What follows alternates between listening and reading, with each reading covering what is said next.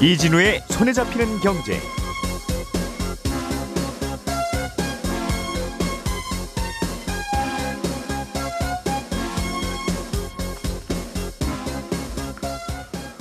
안녕하십니까 이진우입니다. 주식시장 상장을 앞두고 있던 카카오 모빌리티가 초기 투자자 지분을 구주로 매각하기로 했다는 보도가 나왔습니다. 최근에 이런저런 논란들 때문에 기업 공개 상장 일정이 계속 늦어지니까 어, 자금 회수를 위해서 지분을 우선 정리하기로 한 것 같은데요. 자세한 내용 좀 더 들어보겠습니다. 대통령 선거 일주일을 앞두고 인쇄소에서 투표용지 인쇄가 시작됐습니다. 그런데 선거에 쓰이는 이 투표용지는 우리가 일반적으로 쓰는 그냥 종이가 아니라 특수한 기술이 들어갔다고 합니다. 우리가 잘 몰랐던 투표 용지의 뒷얘기 이것도 좀 재밌게 들어보겠습니다. 일정 소득액 이하의 저소득 청년이 장기 펀드에 가입하면 펀드 납입 금액의 40%를 종합소득 금액에서 소득 공제를 해주는 금융 상품이 나옵니다. 이름이 청년형 소득 공제 장기 펀드인데요. 이 상품의 장단점도 꼼꼼하게 따져 보겠습니다. 3월 2일 수요일 손에 잡히는 경제 광고 잠깐 듣고 시작하겠습니다.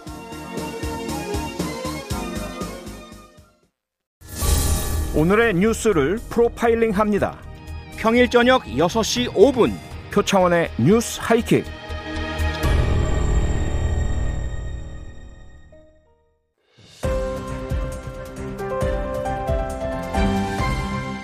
이진우의 손에 잡히는 경제. 예, 경제 뉴스들 정리해 보겠습니다. 손에 잡히는 경제 박세훈 작가, 김현우 행복자산관리연구소장은 평소처럼 또 나와 있고요. 오늘부터 매주 수요일, 목요일을 중앙일보 남국민 기자와 함께합니다. 세 분 어서 오십시오. 예, 안녕하세요. 자, 오늘은 남큐님이 준비해 오신 소식부터 좀 들어보겠습니다. 카카오 모빌리티라고 하면 우리가 그 카카오티 뭐 예, 택시 맞습니다. 택시 부르는 호출 서비스를 주로 쓰죠. 음, 다른 서비스도 있긴 합니다만 이거 하는 카카오 모빌리티가 원래 올해 주식 시장에 상장할 계획이었는데 제대로 잘 안 될 것 같습니까? 예, 지금 최근에 나온 보도인데요. 카카오 모빌리티 2대 주주가 텍사스 퍼시픽 그룹이라는 미국계 사- 이제 사모펀드 예. 자금이 있어요. 예. 근데 여기서 이제 지금 갖고 있는 지분을 매각을 검토하고 있다는 음. 보도가 나왔습니다. 이제 이게 IB 업계 진행을 되- 진행되다 보니까 워낙 뭐 이런저런 얘기가 나오는데 예. 이렇게 매각에 검토한다는 것부터가 뭔가 이 상장 자체에 대해서 불투명성이 있어서 음. 제대로 되겠느냐라는 우려가 반영된 거다. 라는 얘기가 나오고 있고요. 추측이 나온다는 거네요. 예, 맞습니다. 음. 굉장히 그 카카오 모빌리티 초기 투자자인데 예. 한 2017년부터 투자를 했기 때문에 지금 은 거의 5년 정도가 되어 가거든요. 음. 그러다 보니까 지금 이제 올해 상장을 조금 불투명하게 보고 일부 투자자가 지분 매각에 나선 게 아니냐는 음. 얘기가 나오고 있습니다. 시장에는 그런 소문이 돈다. 예, 카카오 모빌리티 좀 줄여서 카모라고 부릅니까? 예, 맞습니다. 이 회사는 이른바 그 카카오 그룹 안에서는 어느 정도 위치예요? 비중이? 현재 뭐 투자 유치 받거나 장외 거래나 이런 걸 감안해 봤을 때 시가총액을 한 8조 원 정도로 지금 잡고 있거든요. 상장하면 그 정도 기업 가치 될 거다. 예, 근데 예. 이제 IB 쪽에서는 그것보다는 더 늘어나서 뭐 한 15조 아니면 뭐 많게는 20조까지 갈 수 있지 않냐. 음. 까지 보고 있더라고요. 그래서 지금 분위기 전까지는 분위기가 그랬는데 네. 지금 그런 정도 규모니까 카카오 그룹 내에서도 굉장히 중요한 위치를 차지하고 있죠. 네. 카카오 뱅크랑 페이가 그 정도 시가총액을 지금 받고 있거든요. 음, 각각 예, 맞습니다. 예. 예. 그래서 카카오에서는 주력 계열사라고 할 만한 규모고요. 택시 호출 시장에서는 점유율이 거의 한 90% 된다고 하는 독점적 사업자다 보니까 음. 앞으로 좀 성장성을 기대하는 목소리도 있고 네. 또 최근에는 뭐 자율주행이나 뭐 이제 요즘에 그 도시명 항공 이동 수단 있잖아요. UAM 음. 뭐 이런 것도 진출을 한다고 하니까 데이터도 많고 기술력도 있는 회사다. 그래서 카카오에서 좀 기대가 크죠, 큽니다. 예. 네, 최근에는 또뭐 골목 상권 이슈가 있어서 카카오가 사업을 늘리지 못하다 보니까 이 음. 회사에 대한 기대가 더 크기도 하고요. 음. 이미 만들어서 서비스 하는 것까지 하지 말라고 하지는 않을 테니 예. 카카오가 하는 서비스가 매번 그 말씀하신 대로 전통 시장과 부딪히기는 해요. 그렇죠. 예. 음. 이제 그 좋게 보면 그게 이제 혁신인 거고. 네. 카카오 모빌, 모빌리티도 이게 굳이 폄하해서 보자면 콜택시지 뭐 이렇게 생각하는 분들도 있고 또 반대로는 이게 앞으로 자동차라는 게 소유하지 않고 매번 이제 그때그때 빌려 쓰는 시대가 올 거다. 네. 어, 그럴 때는 결국은 카카오 모빌리티의 그 플랫폼을 사용하지 않겠니? 예, 맞습니다. 그러면 그럼 그게 이제 항상 우리의 생활 플랫폼이 되는 거지. 그렇게 따지면 구글도 홈페이지지 뭐, 뭐 있나?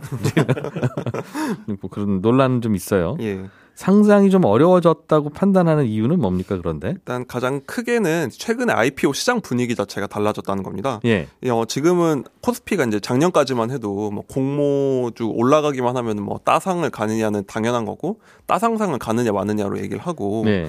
그 사이에 주가도 3,300선에서 지금 2,600선까지 밀렸잖아요. 음. 그러다 보니까 시장 분위기가 식으니까 예. 그러니까 한마디로 이제 신인이 데뷔했을 때 받는 이제 스포트라이트가 이제 옛날 같아지지 않은 거죠. 음. 그리고 작년에는 이제 좀 크래프톤 같은 큰 회사도 그 전까지는 이제 대어 불패 이런 큰 IPO라면 항상 뭐 대박이 난다는 거였는데 예. 지금 이제 공모가를 하회하고 있다 보니까 음. 좀 시장이 좀 이성적으로 봤을 때 예. 어, 이게 과연 옛날 같은 평가, 높은 평가를 받을 수 있을까 음. 하는 분위기라고 볼 수 있습니다. 그렇군요. 또 다른 문제가 좀 있어요? 상장과 관련해서? 사실 더 큰 문제는 예. 카카오의 자회사 상장 자체가 굉장히 여론의 음. 지탄을 받고 있다는 점입니다. 이게 사실 뭐 대선 기간이 되다 보니까 음. 뭐 이른바 쪼개기 상장, 이제 개인 투자자들의 권익을 침해한다는 얘기가 워낙 이슈가 되다 보니까 그러니까 모 회사도 상장돼 있는데 자회사도 상장하면 예, 모 회사가 상장되어 있을 때 그 주가가 자회사 가치 때문에 그렇게 되어 있었던 건데 예. 자회사가 또 상장하면 뭐 어떤 회사 주식을 사란 말이냐 이제 그런 논란이 있지요. 예, 맞습니다. 음. 그러다 보니까 특히 그 문제의 지탄을 많이 받은 게 카카오다 보니까 집중적으로 여론의 집- 관심을 받고 있습니다. 그러다 보니까 지금 원래 카카오 모빌리티 계획은 올해 한 9월 정도 이제 상장을 예정된다고 알려져 있었는데 또 그때 만약에 상장을 하면 또 그 다음 달이 국감이거든요. 국정감사가 있거든요. 예. 과연 그러면 국정감사를 코앞에 두고 음. 예정대로 상장을 했을 때 그 여론 압박이 굉장히 크지 않을까라는 네. 현실적인 고민이 있는 거죠. 음. 정부가 이제 새 정부 들어오면 이 말씀하신 쪼개기 상장과 관련해서 아예 금지시키는 게 어떠냐 네. 하는 또 그런 법안도 또 이런저런 논의가 되고 있는 것 같더군요. 예, 맞습니다. 음. 굉장히 규제를 하려는 분위기가 있는 거죠. 그래도 상장을 해야 투자자들도 투자금을 또 회수하기도 하고 뭔가 상장이 안 되면 여러 가지 문제가 꼬일 것 같은데 어떻게 보고 있습니까? 카카오는 아직까지는 이제 대외적으로는 뭐 그런 상장을 상장에 대해서는 조심스럽고 신중하게 하겠지만 뭐 하지 않는다 명시적으로 밝힌 적은 없습니다. 예. 어 일단 왜냐면은 카카오페이 뭐 이른바 카카오페이 사태라고 하는 그때도 카카오의 수장이 바뀔 정도의 이제 쇄신을 했지만 이게 뭐 워낙 관심을 받고 있지만서도 굉장히 전략적으로 중요한 회사니까 예. 예정대로 상장을 하면 한 지금 15조 원 평가를 받으면 20% 지분만 상장해도 한 3조 원 정도의 그 자본이 마련되는 거잖아요. 예. 카카오는 원래부터 이렇게 좀 회사를 상장시켜서 자금을 마련하고 또 신사업 투자를 하는 음. 모델을 유지해 왔기 때문에 이걸 당장 이런 압박된 포기한다는 현재로서는 말하기 어려운 상황인 거죠.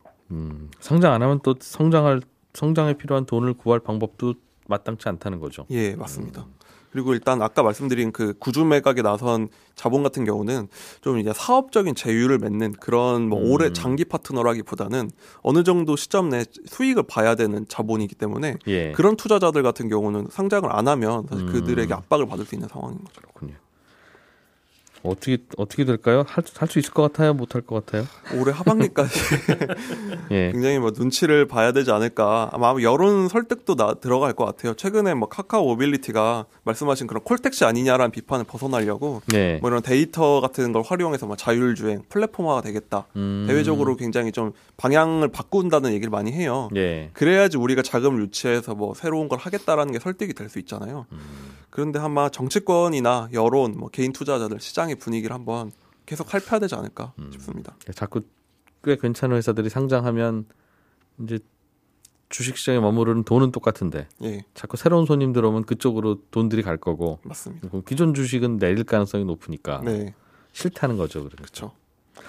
근데 이 회사 상장하면 또 어떻게 좀 그 자기도 성공해 보려고 입사한 친구들도 많을 텐데 예, 자꾸 이렇게 상장을 못하게 하면 또 그 산업도 또 좀 그럴 텐데요. 네, 맞습니다. 음. 이게 투자자든 그런 스톡 옵션을 받은 근무자는 똑같으니까. 그렇겠죠. 박 작가님이 준비해 오신 소식 네. 투표 용지가 이게 보통 종이가 아니다. 네. 뭐, 얼, 뭐 무슨 종인데 그러세요? 일단은 이 투표 용지를 제지업체 두 곳에서만 만듭니다. 한솔제지랑 무림이라는 회사인데 한솔제지 무림. 그렇습니다. 예. 그동안 쭉 투표용지는 전통적으로 두 회사가 만들어 왔고요. 이번 대선도 마찬가지입니다. 음. 참고로 대선 선거 인수가 이번에 약 4,400만 정도로 예상이 되는데 투표용지는 본 선거랑 뭐 사전 선거 다 합쳐서 한 220톤 정도가 쓰일 걸로 예상이 됩니다. 예. 그럼 왜 이걸 두 업체에서만 찍느냐? 투표용지는 말씀하신 것처럼 그냥 아무 종이나 쓰는 게 아니고요. 몇 가지 특수한 기술이 들어가는데 그 기술은 조금 이따 말씀드릴게요. 예. 이 기술이 들어간 투표용지를 만들 수 있는 업체가 두 곳이라서 두 곳만 지금 쓰고 있는 겁니다. 물론 이 기술이 대단히 따라잡기 힘든 기술이냐 하면 그건 또 아닌데 음. 투표용지 시장이 일반 종이 시장에 비해서는 규모가 굉장히 작거든요. 예. 그러니까 다른 업체들이 굳이 이 시장에 새로 진입을 안 하고 있는 겁니다. 그럼 두 업체는 돈도 많이 안 된다는데 왜 이걸 계속 하느냐? 예. 그건 일종의 상징성 때문에 그렇습니다. 국가의 중요한 행사에 쓰이는 용지를 우리가 제작하고 있다. 그 정도로 우리가 좋은 품질의 어, 종이를 만들고 있다. 이런 상징성을 가지고 있어서 그렇습니다. 근데 박 작가님이 이걸 소식이라고 전해 주시는 걸로 봐서 많은 분들이 모른다는 거고. 네. 그럼 그런 상징성은 못 갖잖아요. 많은 분들이 알아야 갖지. 그 업계에서는 알아준다라는 업계에서 거. 그 알아준다? 업계에서는 저희는 잘 몰라도 되는데 알겠습니다. 네. 뭔가 기술이 들어갔다는 뜻인데. 그렇습니다. 음. 이게 중요합니다. 이게 예. 재밌어서 제가 가져온 소식인데 어떤 종이 쓰냐면요. 일단 친환경 인증을 다 마친 재생지어야만 합니다. 음. 그래야 투표 끝나고 그 종이 다시 사용할 수 있거든요. 그리고 일반 인쇄 그 폐지를 재활용한 게 아니라 네 재생이 가능한 종이어야 한다. 그렇습니다. 예. 재생지어야 됩니다. 그리고 일반 인쇄용지가 아니라 특수 코팅이 된 종이를 사용해야 되는데 여기 예. 어떤 기술이 들어가냐? 인주 번짐 방지 기술이 들어갑니다. 아, 여- 옆으로 뭐 침범하거나 하면 그렇죠. 무효표되니까. 내가 지지하는 후보에게 도장을 찍은 후에 투표용지를 접다가 혹시 투표 도장에 인주가 번지면 그거 무효표 되거든요. 예. 그래서 인주가 안 번지게끔 하는 기술 처리가 돼 있어야 되고요. 일반 인쇄용지보다 투표용지는 강도가 높아야 되는데 예. 강도가 높지 않으면 인주의 수분이 마르면서 종이가 더 뒤틀릴 수가 있습니다. 그렇기 때문에 강도가 좀 높은 걸 써야 되고 뒤틀리면 뭐 뭐가 문제예요? 그 전자 개표할 때 좀 불편한 모양이죠. 걸립니다. 네. 음. 그리고 예. 종이를 접었다 펼다는 접지성도 좋아야 됩니다. 그래야 투표함에 접혀 들어간 용지가 쉽게 펴져서 그 전자 개표기에 투입이 될 수 있거든요. 아, 이걸 접지성이라고 불러요? 그렇습니다. 그것도 좋아야 됩니다. 아, 잘 접히고 네, 잘 펴지고. 잘 펴지고? 그렇습니다. 그거 잘 안 되는 종이도 있습니다.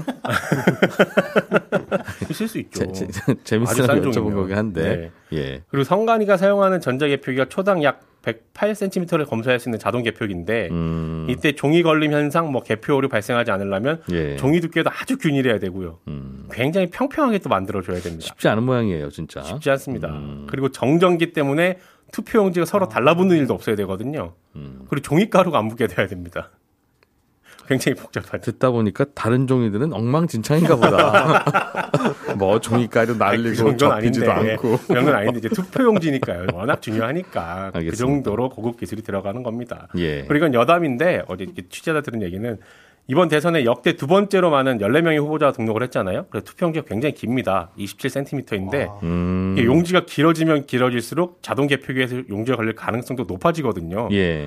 그러다 보니까 제지업계에서는 투표자 많은 선거는 아무래도 좀 음. 긴장이 된다. 아, 그럴 수 있겠어요. 그죠? 그렇습니다. 쭉 긴 거를 또 그 품질을 유지해야 되니까. 네.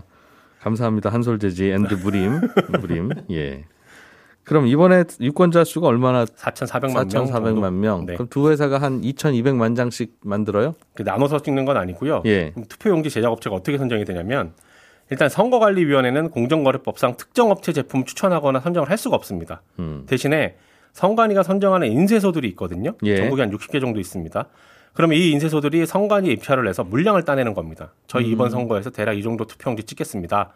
네. 라고 물량을 따내요. 인쇄소들이 그렇습니다. 예. 그런 후에 그 물량을 맡은 업체들이 알아서 사는군요. 네, 한 솔에다가 주문할지 뭐 네. 무림에다 주문할지는. 그렇습니다. 예. 그리고 그 업체 용지 품질을 관할 선관위가 다시 한번 검증을 하는 그런 구조로 돌아가는데 음. 그러니까 제조업체들 입장에서는 인쇄소의 선택을 얼마나 받느냐 이게 예. 굉장히 중요한 문제라서 선거 앞두고 이제 인쇄소 찾아다니면서 영업 경쟁도 치열하게 해야 됩니다. 음. 아무튼 이번 주부터 각 인쇄소들이 선정된 업체에게 투표용지 인쇄용 종이 받아서 인쇄에 들어가는데요. 예. 일주일 앞두고서야 인쇄를 하는 건 또 이제 종이 미리 받아두면 혹시 습기 생길까봐 일주일 전에 음. 받아서 그때부터 인쇄에 들어간다고 아, 빠듯하게 하네요. 그러니까. 그렇습니다. 이런 취재 뒷얘기였습니다.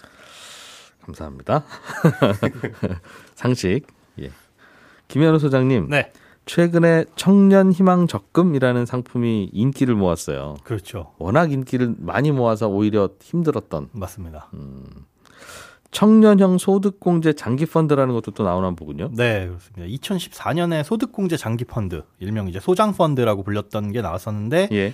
아, 그것과 거의 유사한데요. 이번에는 이제 청년만을 대상으로 과거보다는 조건이 좀 까다로워져서 나옵니다. 음. 가입 나이는 청년, 청년 희망 적금하고 똑같아요. 만 19세에서 34세 이하인데 군대 다녀왔으면 최대 6년까지는 아, 그만큼 나이 계산해서 빼줍니다. 예. 그러니까 소득에 대한 요건도 있는데 음, 요거는 조금 문턱이 낮습니다. 아, 직전 연도 소득을 기준으로 해서 근로소득만 있으면 연봉 5천만 원 이하이거나 예. 다른 소득까지 있으면은 뭐 3,800만 원 이하면 가능합니다. 청년 희망 적금보다는 아, 조금 완화된 요건이고요.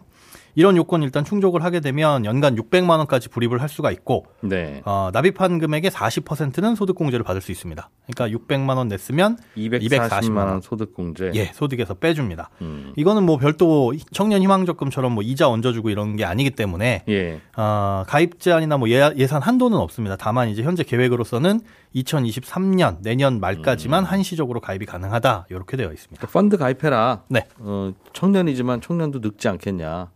노후를 위해서 네. 가입해서 오래오래. 예, 예. 소득공제 해주겠다는 건데 네. 이게 소득공제 해주는 상품들이 요거 말고도 좀 있잖아요.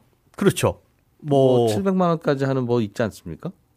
그건 세액공제고요. 예. 네, 연금저축 같은 세액공제고 음. 그건 굉장히 장기죠. 네. 어, 요거 같은 경우에는 3년에서 최소한 의무가입 기간이 3년이고 뭐 최대 5년까지 납입을 할 수가 있고요. 그리고 오늘 소득공제- 오늘 소개해 주신 이 소- 예. 청년형 소득공제 상기 펀드 네 그렇습니다. 예, 예. 음, 5년까지만 납입을 할 수 있어서 뭐 아. 납입 기간도 다르고 금방 소득- 깰수 있군요. 이건 3년이면 뭐 짧은 기간도 또 아니긴 합니다만. 네 연금저축 펀드에 비해서는 좀 음. 단기 상품이라고 볼 수가 있겠죠. 예. 어, 그런데 요거는 그냥 시중에 나와 있는 일반 펀드를 가입한 다음에 소득공제 해주세요 하는 게 아니라 음. 아마 전용 펀드가 나올 걸로 예상은 지금 현재 되고 있어요. 언제 나와요, 이게? 어, 지금 시행령 개정안 입법 예고 중이라서 정확한 음. 시점은 판단을 하기가 조금 어렵습니다. 아직은 언제 나올지. 예, 금융사가 만들고 있는데 이게 그 기재부에서 예전에 계획을 내놨던 건 2월 중에 나온다라고 했었는데 음. 2월 다 갔죠. 이제 막 3월 빠르면 3월 중에 나올까 싶기는 합니다. 음. 아, 그런데 그 펀드들을 일단 자산운용사가 만들어내야 되는데 이 법에 보면은 아무 펀드나 되는 건 아니고 40% 이상을 주식이나 주식형 펀드에 투자하는 펀드만 가능하다 이렇게 되어 있어요. 네. 어, 과거에 이제 소득공제 장기 펀드를 보면 그냥 일반 펀드 가입해서 소득공제 받는 게 아니라 전용 펀드가 출시가 됐었거든요. 근데 문제는 이렇게 전용 별도의 펀드가 만들어지게 되면 그걸 가입하는 가입자가 적을 경우에 네. 운용이 좀 소홀해질 수가 있습니다. 아, 이 청년 펀드를 전용으로 만든다. 네, 그렇습니다. 음, 어, 과거에 이제 소장 펀드 보면 아직까지 남아 있는 게 59개 정도가 됩니다. 59개 정도가 남아 있는데 예. 전체 운용 규모 그러니까 펀드에 쌓인 돈이 100억이 넘는 펀드는 4분의 1 정도인 15개밖에 안 돼요. 나머지 44개 펀드는 총 100억이 안 되는 이른바 짜투리 펀드 라고 부르거든요. 그렇다고 저기로 옮겨가세요 할 수도 없고. 네, 그렇습니다. 보고. 일반적인 공모 펀드는 이게 이 펀드를 해지할 수 있는, 없앨 수 있는 사유도 되는데, 해산 사유도 되는데, 예. 그 중에 또 절반은 규모가 10억도 안 되는, 그러니까 웬만한 사모 펀드보다도 못한 규모를 갖추고 있거든요. 음, 자산운용사가 이런 이게 운용 금액이 작다 보면 이 자산운용사 펀드를 운용하는 회사에서 돈을 버는 방법은 예. 이렇게 쌓인 돈에서 일정 금액 보수를 떼갑니다. 한 0.8% 정도, 즉 100억이 쌓여 있으면 예. 한 8천만 원 정도 를 연간 버는 거죠. 근데 뭐 천억이 넘는 펀드와 10억도 안 되는 펀드 두 가지가 있다라고 한다면 음, 그둘 중에 작은 규모의 펀드는 아무래도 운영이 소홀해질 수밖에 없고 예. 일반 펀드에 비해서 실적이 안 좋아질 수밖에 없겠죠. 그런데 이거는 또 심지어 예전에 나왔던 소득공제 장기 펀드보다 가입 대상이 훨씬 더 좁다 보니까 음. 시간이 지날수록 어, 특성상 그 규모가 작아질 수 있다 라는 게 이제 문제로 보이고 있습니다. 그러니까 만, 이런저런 금융회사들이 만들어서 소, 저 청년 펀드 팝니다. 여기 와서 가입하세요 할 텐데. 네, 그게 다 분산되다 보면 네, 그렇죠. 어, 찔끔찔끔이라서 아 이거 참 굴리기도 그렇고 안 굴리기도 그렇고 그렇습니다. 대충 담아놓고 그냥 말고 뭐 네. 그런 음. 기존에 잘 나가던 펀드들이 있으면 클래스만 다르게 해서 예. 그걸 가입하게 만드는 경우들도 있었어요. 예전에 그 소득공제 장기 펀드가 그런 식이었는데 그런 식의 펀드들이 뭐 아까 말씀드린 한 15개 정도밖에 안 되고 예. 별도의 새로운 펀드를 만들게 되면 아무래도 시장에서 나 그 아무나 가입을 못 하다 보니까 인기를 끌기가 좀 어렵습니다. 청년들 보고 좀 열돈 있으면 이거 좀 하세요. 저희가 세금도 좀 덜 받겠습니다. 이런 취지인 건 알겠는데 네. 그냥 국민연금 여- 우리 열심히 굴리는 거 있잖아요. 예. 그럼 열심히 굴린다고 하던데 네. 최선을 다해서 그냥 그렇죠. 같이 같이 굴려주면 안 됩니까? 이런 거 모아서 그냥 펀드를 어, 국민연금이라고 치- 그 주머니 같이 아 어. 아무래도 이 청년용 전용 돈과 그쪽과 섞이게 되면은 왜? 어차피 열심히 잘 굴리는 게 목표인 두 주- 돈주머니잖아요. 그 그렇게 하죠. 서로 목적이 다른 것도 아니고. 청년형 연금으로 하면 되는데. 청년 뭐, 뭐든 그러니까 괜히 자꾸 따로 만들어서 수익률 낮니 높니 하지 말고. 갑자기 그런 질문을 주시니까 그래도 선생님한테 대답하시긴 한데 그 우리 항상 그 저희 우리의 노후를 책임지는 퇴직연금 있죠. 네. 그것도 뭐 제대로 굴리니 안 굴리니 쥐꼬리 수익률이니 이러지 말고 아, 어차피 우리의 노후는 국민연금에 달려 있지 않습니까? 그렇긴 한데 국민연금 같은 공적연금은 사실상 그 대상이 되면 의무적으로 가입해야 되는 대상이고요. 네. 나머지 것들은 사실 공적연금이 아닌 것들은 뭐 사적연금을 비롯해서 음. 다 선택이기 때문에 의무화는 아닌데 예. 기왕 가입할 거면 내가 가입하고 싶다 이거예요. 청년형 펀드를. 네. 그럼 굴리는 건 그냥 국민연금에서 굴리는 김에 같이 아. 굴려주셔라. 아 국민연금 네. 바쁘실 겁니다. 거기까지 신경을 넣어주시기에는 아니 돈주머니 조금 더 들어왔다고 생각하면 되는데 비빔밥 만들 때 뭐 한 숟갈 더 넣는다고 잘 안 비벼지는 것도 아니고 어쨌든 네. 알겠습니다. 이거 나오면 가입할까요? 어떻습니까? 좋아요. 아, 지금 제가 봤을 때는 세부적인 내용이 좀 확정돼봐야 알겠지만 네. 별로 추천하고 싶지 않은 부분이 좀 많습니다. 일단 혜택- 혜택에 비해서 제약이 너무 커요. 그러니까 청년 희망 적금을 생각하고 이것도 마냥 좋지 않겠느냐 생각하셨다가는 조금 어떤 제한이. 있어요? 한번 뜯어보죠. 예. 3년 이내 중도 해지하게 되면 여지껏 받았던 소득공제 혜택을 다 토해내야 됩니다. 근데 이게 조금 음. 웃겨요. 어, 소득공제 혜택은 만약에 이번 올해 내다가 안 내버리면 소득공제 혜택을 받은 게 아니잖아요. 네. 음, 당연히 받을 수도 없고 그런데 추징을 할 때는 여지껏 납입했던 금액의 6%를 추징을 합니다. 예를 들어서 올해 600만 원 내고 예. 내년에 한 300만 원 내가지고 총 900만 원 내는 상태에서 깼다. 음. 올해도는 소득공제 받았고 내년 건 안 받았어도 아. 900만 원에 대해서는 6%를 다 뗍니다. 그럼 이거 음. 억울하지 않냐? 예. 그러면 소득공제 받은 사람이 저 소득공제 올해만 받았습니다라는 걸 증빙하면 음. 그만큼만 떼게 되어 있어요. 번거롭다 이거죠? 예, 번거로운 부분이 남아 있고요. 3년은 묻어놔야 되는데 맞습니다. 불편하다. 그리고 무엇보다 실제로 혜택이 그렇게 크지가 않습니다. 감면세액이. 이 예. 소득공제를 받는 금액을 계산을 해봤더니 다른 소득공제, 세액공제 아무것도 없다고 계산을 해봤을 때도 연봉이 2,200만 원 넘으면은 납입액 대비 6% 정도 세금을 돌려받는 거고 음. 연봉 2,200만 원 이하라면은 효율이 확 낮아져서 예. 납입액 대비 2.4% 정도가 절세가 돼요. 이거 받으려고 납입을 해야 될까라는 건 조금 갸우뚱 하다는 거죠. 그 결국 세금 깎아주는 게 주요 혜택인데 예 저소득 청년들은 어차피 세금도 별로 안 내신다. 그렇습니다. 그러니 별 효과도 없고 불편하기만 하고 네 고를 수 있는 펀드도 그닥 일 수가 아닌 것 있고요. 같고 네. 기껏 소개해 주시고 별로라고 정리해 주시는군요.